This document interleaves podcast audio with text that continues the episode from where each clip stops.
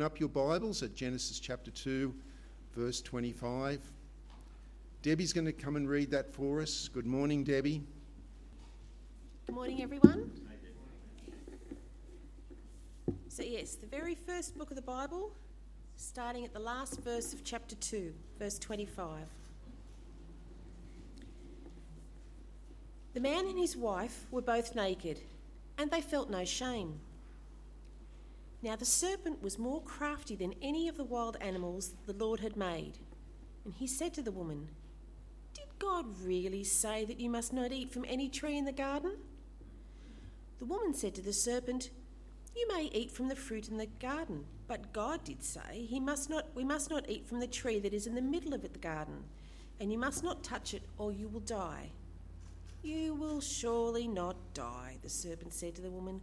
For God knows that when you eat of it, your eyes will be opened, and you will be like God, knowing good and evil. When the woman saw that the fruit of the tree was good for food, and pleasing to the eye, and also desirable for gaining wisdom, she took some and ate it. She also gave some to her husband who was with her, and he ate. Then the eyes of both were opened, and they realized they were naked and they sewed fig leaves together and made coverings for themselves. Then the man and the woman heard the sound of the Lord God who was walking in the garden in the cool of the day, and they hid from the Lord God among the trees of the garden. But the Lord God called to the man, Where are you? He answered, I heard you in the garden, and I was afraid because I was naked, so I hid. And he said, Who told you you were naked? Have you eaten from the tree that I commanded you not to eat from? The man said, The woman put it here with me. She gave me some fruit from the tree, and I ate it. And the Lord said to the woman, What is it that you have done? The woman said, The serpent deceived me, and I ate it. So the Lord God said to the serpent, Because you have done this, cursed are you above all the livestock and all the wild animals. You will crawl on your belly, and you will eat dust all the days of your life. And I will put enmity between you and the woman, and between your offspring and hers. He will crush your head, and you will strike his heel. To the woman he said, I will greatly increase your pains in childbearing. With pain you will give birth to children. Your desire will be for your husband, and he will rule over you. To Adam he said, because you listened to your wife and ate from the tree about which I commanded you, you must not eat of it. Cursed is the ground because of you. Through painful toil you will eat of all the days of your life. It will produce thorns and thistles for you, and you will eat the plants of the field. By the sweat of your brow you will eat your food until the, you return to the ground, since it was where you were taken. For dust you are, and to dust you will return. Adam named his wife Eve because she would become the mother of all the living. And the Lord God made garments of skin for Adam and his wife and clothed them. And the Lord God said, The man is now become like one of us, knowing good and evil. He must not be allowed to reach his hand and take from the tree of life and eat and live forever. So the Lord God banished him from the Garden of Eden to work the ground from which he had been taken. After he drove them out, he placed on the east side of the garden cherubim and a flaming sword flashing back and forth to guard the way to the tree of life. If you want to have your um, Bibles open, we're working from chapter 3 of Genesis today. Uh, that's on, uh, my Bible has it on page 2, not that far to go. There are a few things in life which instantly put you at a disadvantage as turning up in the wrong clothes. Am I right? TV reporters are always encouraged to look their best on camera. I've had uh, a, a, career managing TV newsrooms, and uh, it is a little bit embarrassing when the reporter uh, knows to dress in high heels and then is sent to the lamb sales to cover the story. Uh, one reporter came back uh, telling me that her heels got stuck in the mud as soon as she arrived, and she spent the rest of the day interviewing farmers in bare feet, ankle deep in mud. Probably she should have got changed. Uh, I've been caught out too. Renee and I were invited to a fancy dress party, but I think we were the only ones who read the invitation that said fancy dress. And so we turned up to find some very well dressed people while we were dressed as cowboys. and then began the awkward conversations as people didn't know whether that's just what we liked to wear or whether we were legitimately in fancy dress. We probably should have got changed. And then there's the time I went to an event for a thousand people. 999 of them were wearing suit and tie, but one of them was wearing jeans and a polo shirt. I noticed him because it was me. I probably should have got changed.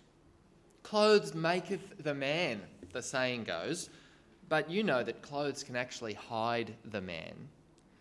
Put a high vis vest on and see just how much further into a worksite you can get than if you were wearing an ordinary t shirt. Am I right, Roger? Put a white coat on a TV actor, and instantly they look like an expert. And we trust them more, studies show.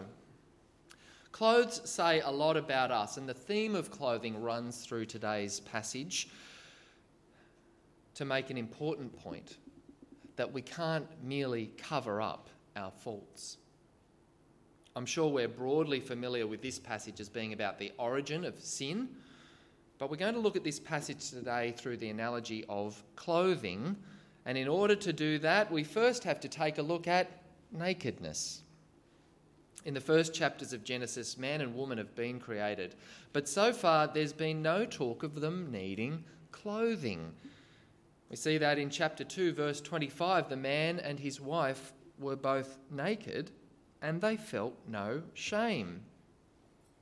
No shame, even though they were naked. Perhaps we might compare that to a newborn baby. The nakedness of a newborn baby is a thing of beauty, of innocence, of love, appropriate. And in the first couple of chapters of Genesis, nakedness was appropriate because there was nothing to hide from each other, nothing to hide from God. But we wear clothes today because nakedness has been corrupted. And that corruption happens here in chapter 3, verse 7. For those of you looking on on the sermon outline, not 225, but chapter 3, verse 7 nakedness with shame. Then the eyes of both of them were opened and they realized they were naked. See what's changed? their nakedness now has a perverse feeling about it. Previously, Adam and Eve felt no shame. Now they feel nakedness with shame. Now, there's a discomfort we know all too well. This nakedness is awkward, inappropriate. Adam and Eve realize the other person can see everything. They feel embarrassed and vulnerable and miserable. So, what's changed?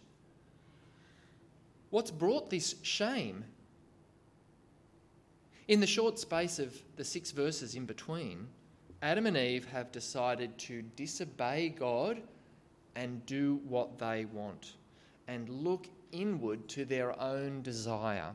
Here's how it happens the serpent invites them to disobey God, but rather than walk away, Eve chooses to debate with the serpent unsuccessfully. Verse 6 shows the thought process of the humans. When the woman saw the fruit of the tree was good for food and pleasing to the eye and also desirable for gaining wisdom, she took some and ate it. She also gave some to her husband who was with her, and he ate it. Now, back in chapter 2, verse 16, God had said, You must not eat from this tree. He didn't say, You must make up your own mind. He said, You must not eat. But the woman has ignored what God said, has looked inward to her own desires. and made an opposing judgment about what to do. Uh, the man is not innocent. The man has no defense either, because verse 6 says the man was with her. He had heard what God said back in chapter 2, verse 16, and instead he looked inside and did what he wanted. Ignoring God's command, he follows his own desire and joins in the disobedience. To use the modern vernacular, Adam and Eve have gone with their gut. They want to redefine what's right, to do whatever they want. Well, the disobedience of this couple has immediate consequences. They haven't seen God yet, since, but already they're feeling shame. The shame of being at fault. They've ignored what God wants.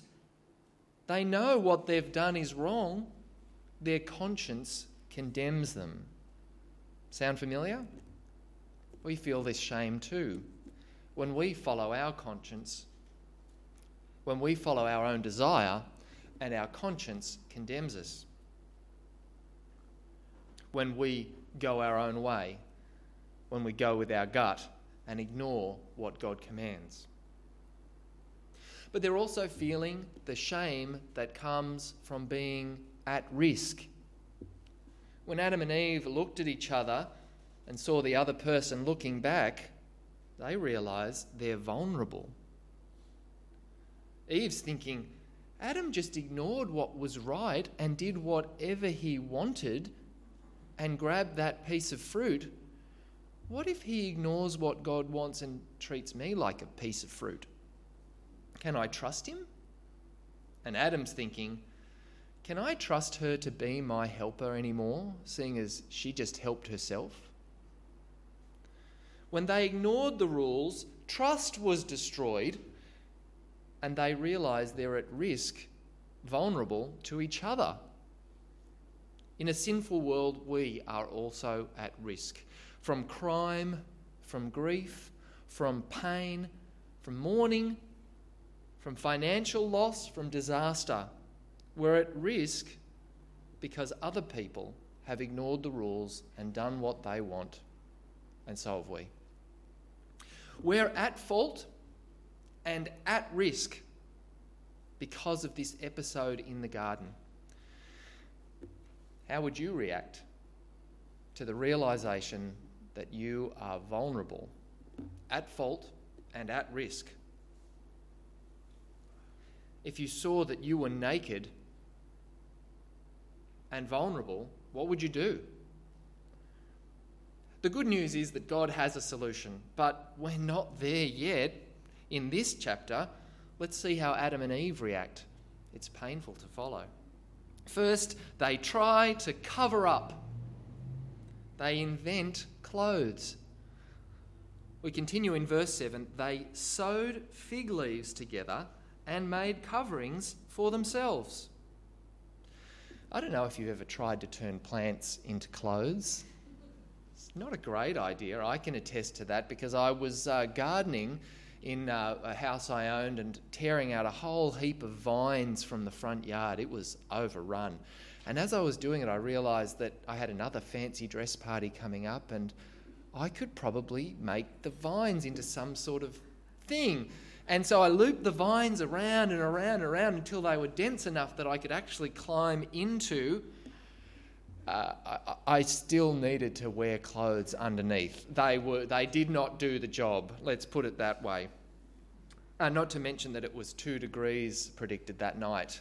Uh, I needed some more cover. Plants are a poor choice when it comes to covering up, but in this case, they just grabbed whatever was near us. Fig leaves would have been a poor solution for nakedness. But you can see Adam's thinking here, can't you? Just got to put some sort of barrier up to hide my vulnerability. They're covering their nakedness, yes, but more to the point, they're trying in vain to prevent people from seeing their faults, to try and prevent being at risk. The fig leaves are just the start of their lousy attempts to deal with shame. When God comes in verse 8, they try solution number two. They literally hide. Adam said, I heard you in the garden, and I was afraid because I was naked, so I hid. Verse 10.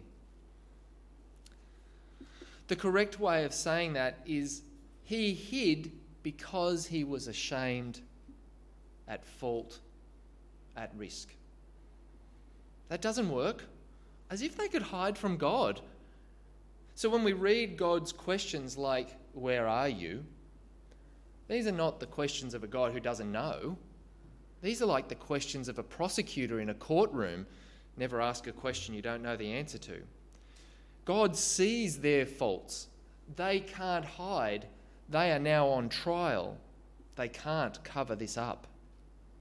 So they go for the third type of solution try to divert God's gaze. Imagine the scene the man and the woman, pinnacle of God's creation, come out from their hiding place wearing fig leaves. And then, under questioning, they try to pass off a story that someone else is at fault when God questions the man he set up as his delegated ruler, the man comes up with a weak excuse and rats out his supposed teammate. She made me do it. No, thanks a lot, Adam. And the woman, though, is equally evasive. She says, The serpent deceived me. They've both just confirmed how faulty they are. Uh, we may look on tut tutting at their foolishness and faultiness, but don't we do the same? When we are exposed at fault, at risk, what do we do? In our lives, we also try to cover up, to hide, to deflect blame. When people disobey God, Is it true that you don't see them coming to church that much? Because you just don't want to be in God's presence or in the presence of His people, exposed, vulnerable, at fault. They also stop praying. They might stop reading their Bible. They might stop confessing their sin in prayer. They're trying to hide their faults. But that's only one solution if you could call it a solution. They also try to cover up. Maybe if I put something on over the top, God will see that instead. And so they cover up. We cover up with good deeds, with charity, with extra external distractions that people would see instead of our faults. They try to pay off the trouble they've caused. And they try a third weak solution deflect the blame. How? The, the devil made me do it? Is that a common thing that we hear? Or don't you know I'm under a lot of pressure at work? We want to point to circumstances as being the problem rather than admitting that we are at fault. A lot of our time, it turns out, is spent hiding covering up, or diverting blame. But God sees our faults, and He has a real fix, which we see from verse 14 to 24. It's already been read to us, but I want to point to you a few important points. First, verse 21. The Lord made garments of skin for Adam and his wife and clothed them. The Lord made garments of skin and clothed them. He helps them get changed. Yes, more clothing. The first part of God's solution is to provide skins from animals. It's the first mention of uh, some sort of animal sacrifice that we see as making up for our faults. But it's not a complete fix, is it? where the skin of a goat might be better than some hastily sewn together fig leaves, even goat skins wear out. And at best, they only cover over the outside.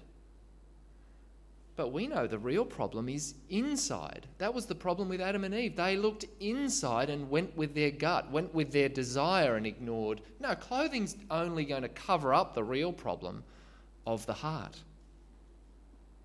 God sees through that sort of cover, so the goat skins are only a temporary fix. In fact, you might say the whole rest of the journey of the Bible is an attempt to find a search to find a real fix, a real solution to the problem inside us. We get the sacrificial system where bulls and goats, more animals, are offered as payment for the sin, and the high priest wears beautiful clothes to look good in front of God. But animal sacrifice and good clothing is just a covering for the problem, just like those animals' skins in Genesis 3. That sort of covering won't make us right, it'll just cover up the real problem. And what's the result of that problem? Let's look at verse 23 here the Lord God banished them from the Garden of Eden to work the ground from which he'd been taken. The Lord God banished them from the garden, even with the skins. They were covered up, but they were still guilty on the inside. A guilty heart is what separates us from God. Just like Adam in the garden, the guilty heart resulted in separation. And that separation has implications for every part of human life. Work is tougher, more like a painful toil than a blessing. Childbearing and child rearing is difficult. It doesn't feel like the blessing that was intended. Sin has consequences. And that's why covering it up doesn't solve the problem. Nice clothes are only a cover good work, charity. It's only a cover, generally being nice on the outside, it's only a cover for the problem of our heart. It does nothing to deal with our disobedience, it only covers up our shame. To continue the clothing analogy, Isaiah chapter 64 tells us that when God looks at our attempt at righteousness, he sees only filthy rags because God sees our faults. God sees our problem heart. It needs to get changed. What we need is nothing short of a total heart transplant. Some way of swapping out our faulty, guilty insides and needing cleaning right through. That solution is predicted here in Genesis 3, chapter 5, uh, verse 15. God tells the servant, uh, the serpent, I will put enmity between you and the woman, between your offspring and hers. He will crush your head, and you will strike his heel. Verse 15 is predicting a day when a human, a descendant of Eve, will crush the serpent which has the power of sin. That descendant of Eve is the man Jesus Christ. The New Testament makes this connection loud and clear, even though Genesis 3 only hints at it. Revelation 12 says that ancient serpent is none other than the devil who leads the whole world astray, just like he did here in Genesis 3. But who overcomes the devil? Hebrews chapter 2 tells us it's Jesus. Our Westminster Confession puts it well Jesus Christ has been revealed as the offspring that crushes the serpent's head, deals with it so it has no power. Jesus is the one who ticks all the boxes. Jesus, descendant of Eve. But Jesus, unlike us, had nothing to hide, nothing to cover up, nothing to deflect blame for. He was tested in every way we were, and yet was without sin.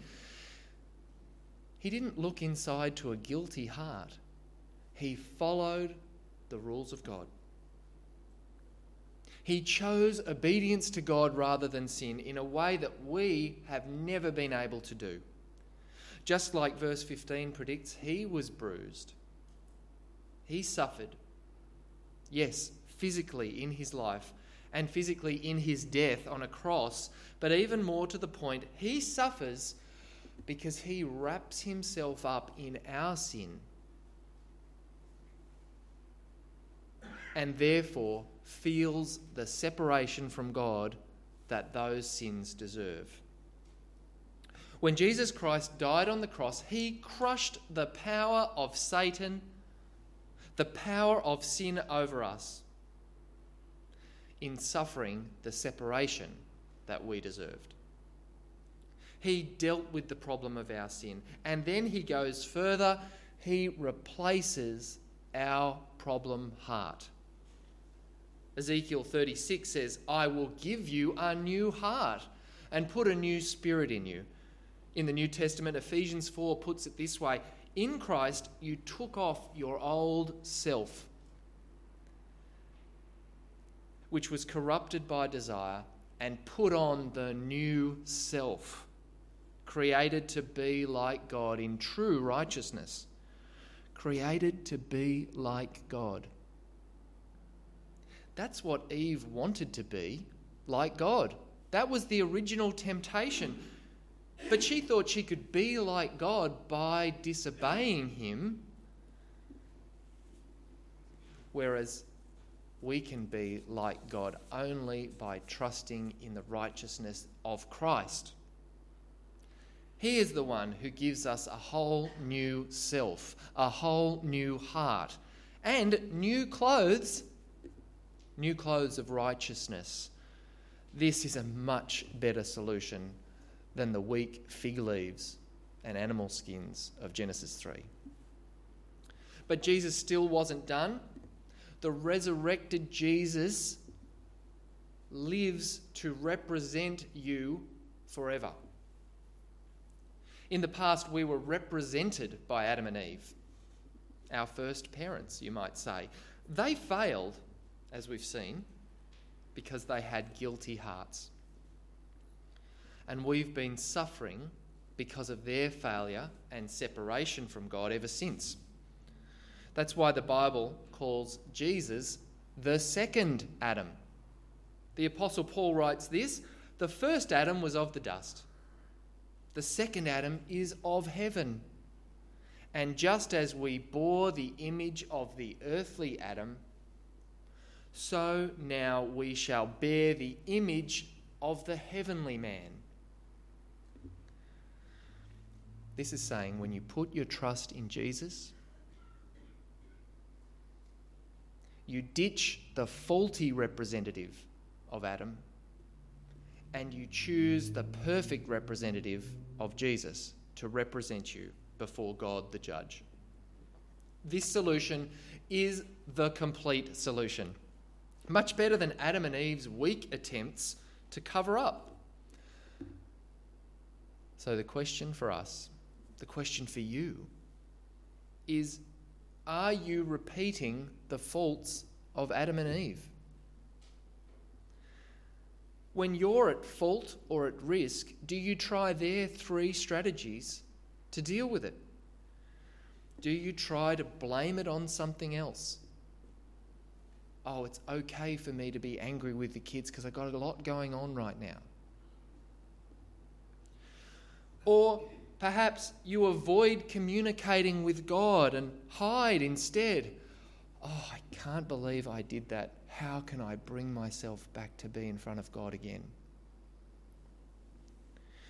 Or do you still try to cover it up like Adam and Eve did, but this time with some sort of charity or good work, thinking, oh, maybe God will look at what I contributed instead of what's going on inside? Those are the ways of the old Adam. Let us not repeat them. Those attempts are like filthy rags because God sees your problem heart. So don't get caught out trying to wear the wrong clothes. It's terrible. It's time to get changed. Stop hiding and come clean. I challenge you today and every day. When you pray, make your confessions specific, not sorry about all that mess. But what did you do and what offence have you caused to God? No excuses, no hiding like Adam and Eve, no covering up with good works and charity, because you've been offered the clothes of righteousness that comes from Jesus Christ. A life without any barrier between you and God. And so it's time. It's time to get changed. Let's pray.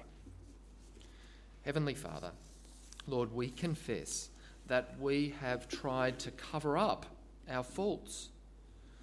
Lord, we confess that we hide from you and hope you don't notice, but you do notice, and we are sorry. Lord, please attribute to us the righteousness of Christ. Allow Him to deal with our faulty heart and change us for good. In Jesus' name, Amen.